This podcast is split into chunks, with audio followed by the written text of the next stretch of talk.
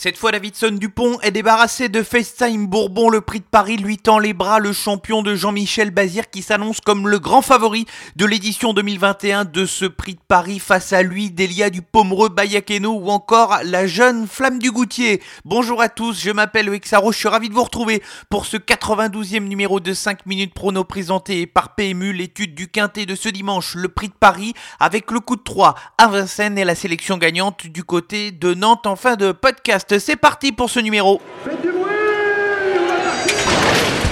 Il s'entre maintenant dans la dernière ligne droite. Faites vos jeux. Et ça va se jouer sur un sprint final. PMU vous présente 5 minutes prono, le podcast de vos paris hippiques. Le bilan de la semaine dernière, 3 sur 5 pour la sélection quintée où je n'ai pas forcément été bon. La série de malchance se poursuit pour l'un de mes incontournables Diablo de Caponnet qui s'est fait accrocher à l'intersection des pistes et je me suis fait surprendre pour la victoire par Domingo Della qui est venu rafler la mise dans la phase finale. Le coup de 3 par contre est réussi à la place avec notamment la belle victoire de Dream de Best autre montée. Quant à la sélection gagnante, Elise Caberry, elle a su tracer une fin de course à couper le souffle pour l'emporter dans les derniers mètres de course et renouer avec la victoire.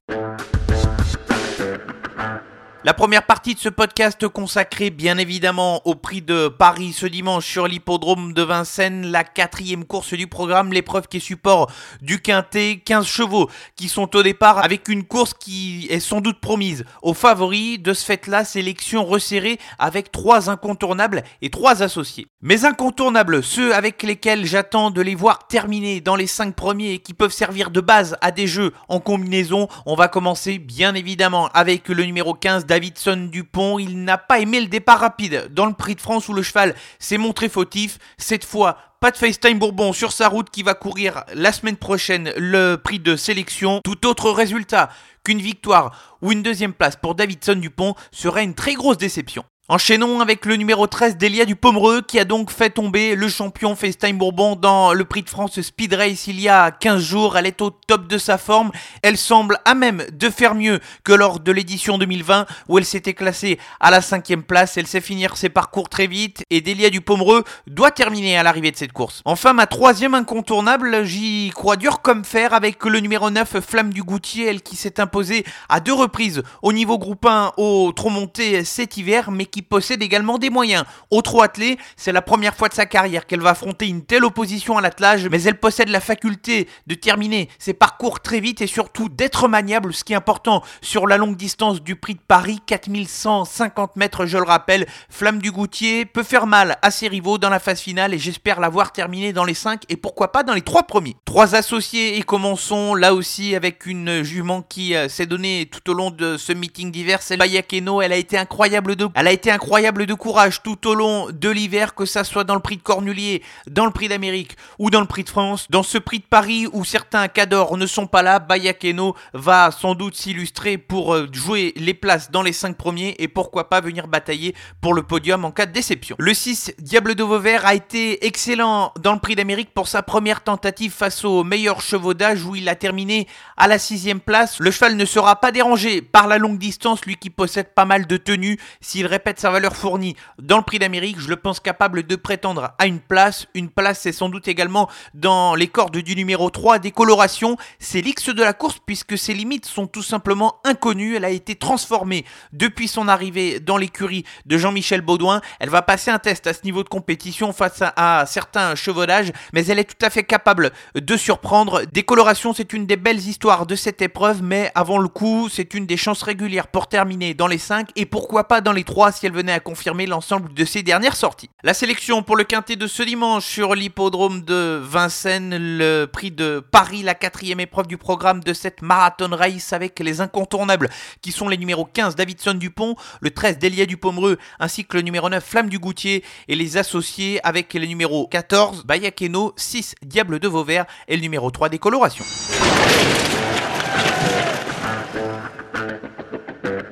Comme bien souvent au cours de ce meeting d'hiver, nous restons sur la réunion 1 de Vincennes ce dimanche pour le coup de 3, un coup de 3 qui peut être assez spéculatif et on va commencer dans la troisième course du programme avec le numéro 3 Dynamite Marceau. Elle est de nouveau déférée des quatre pieds, elle qui a été préservée du déferrage depuis le début de sa carrière. Elle était pieds nus dans le prix de Cornulier où elle a terminé à une sixième place plus qu'honorable. Cette fois le lot est inférieur que celui du prix de Cornulier. Elle doit être compétitive pour la victoire dans cette troisième course cheval que vous connaissez bien si vous êtes habitué de ce podcast. Il va participer à la sixième épreuve du programme dimanche et il va porter le numéro 1. Il s'agit de Diego Ducanter. Le cheval va affronter un drôle de lot face notamment au 7 ans avec comme principal opposant le numéro 7 Epson Derfray qui ne cesse d'impressionner depuis plusieurs semaines. Mais Diego Ducanter sera déféré les quatre pieds pour la toute première fois de sa carrière. Sa dernière tentative en compétition est excellente où le cheval avait terminé à la quatrième place en ne faisant que la ligne droite.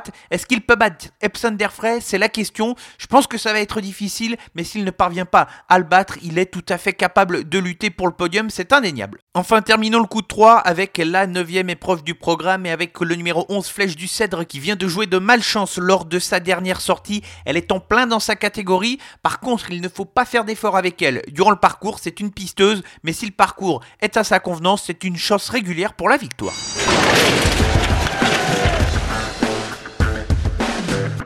On clôture le podcast comme à l'accoutumée avec la sélection gagnante qui va se dérouler ce samedi sur l'hippodrome de Nantes en Réunion 3 et je m'arrête dans la dernière course du programme avec un cheval que vous connaissez également si vous êtes un habitué de ce podcast, c'est le numéro 11 Fly Speed. Le cheval a couru dans des catégories supérieures sur l'hippodrome de Vincennes au cours de sa carrière. Il convient de le racheter de sa dernière tentative où le cheval s'est montré fautif alors qu'il allait disputer un bon classement. Sans faute de sa part, il devrait jouer la victoire 5 minutes prono présenté par PMU, c'en est terminé de ce 92e numéro. Merci à tous de votre fidélité et de votre écoute à ce podcast. On va se retrouver la semaine prochaine pour le dernier podcast de l'hiver avec notamment le prix de sélection où FaceTime Bourbon sera l'incontournable favori de la course avec son nouveau driver Eric Raffin. En attendant, l'ensemble de l'actualité est à retrouver sur nos réseaux sociaux Facebook, Twitter et Instagram. Bon week-end à tous.